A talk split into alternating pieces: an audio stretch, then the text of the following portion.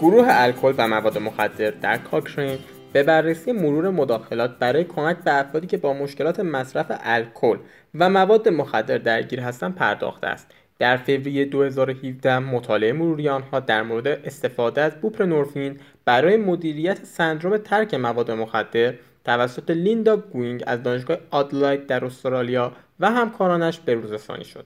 واحد ویراستاری کاکرین با لیندا در مورد آخرین یافته های این مطالعه مصاحبه انجام داده که مرکز کاکرین ایران آن را ترجمه نموده است.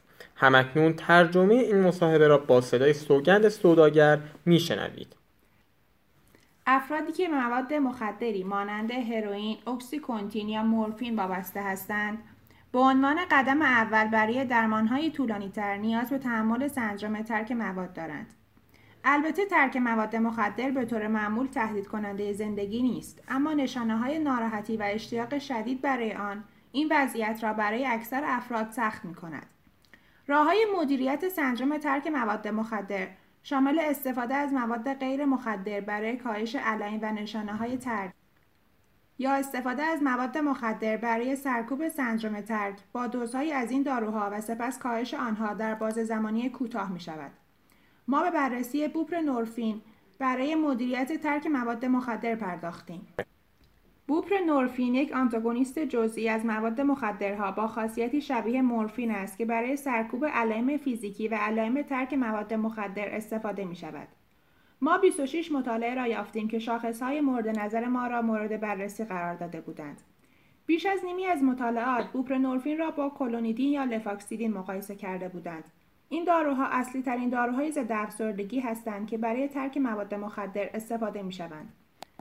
همچنین شش مطالعه بوپرنورفین را در برابر متادون و سایر داروهای مخدر که اغلب در درمان وابستگی به مواد مخدر استفاده می شود مقایسه کرده بود. شش مطالعه دیگر مقادیر مختلف کاهش دوز بوپرنورفین را با یکدیگر مقایسه کرده بودند. شواهد کافی و معتبر حاصل از 14 مطالعه که بوپرنورفین را در برابر کلونیدین یا لفاکیدین مقایسه کرده بود نشان می‌دهد که بوپرنورفین از نظر شدت علائم ترک طول مدت درمان و احتمال به پایان رسیدن درمان موثرتر است نتایج نشان می‌دهد که برای هر چهار نفر از افراد تحت درمان با بوپرنورفین در مقایسه با کلونیدین یا لفاکیدین انتظار می رود که یک فرد بیشتر بتواند درمان خود را به پایان برساند. به نظر می رسد بوپرنورفین و متادون به یک اندازه برای ترک مواد مخدر موثر هستند اما اطلاعات محدود است. اگر برای شخصی ترک سخت باشد هر دو دارو برای درمان جایگزین بلند مدت موثر خواهند بود. در نهایت نتیجه گیری کلی از شواهد موجود در ارتباط با رابطه موثر دوزهای مختلف کاهش بوپرنورفین ممکن نیست.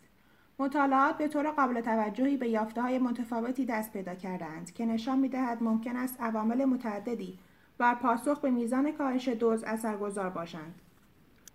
اگر مایل هستید اطلاعات بیشتری در مورد شواهد بوپرنورفین در مدیریت ترک اعتیاد پیدا کنید می توانید واجه های بوپرنورفین برای ترک مواد مخدر را به زبان انگلیسی در سایت کتابخانه کاکرین cochranelibrary.com یا کلمه بوپرنورفین را به زبان فارسی در سایت cochrane.ir بخش کتابخانه کاکرین جستجو کنید.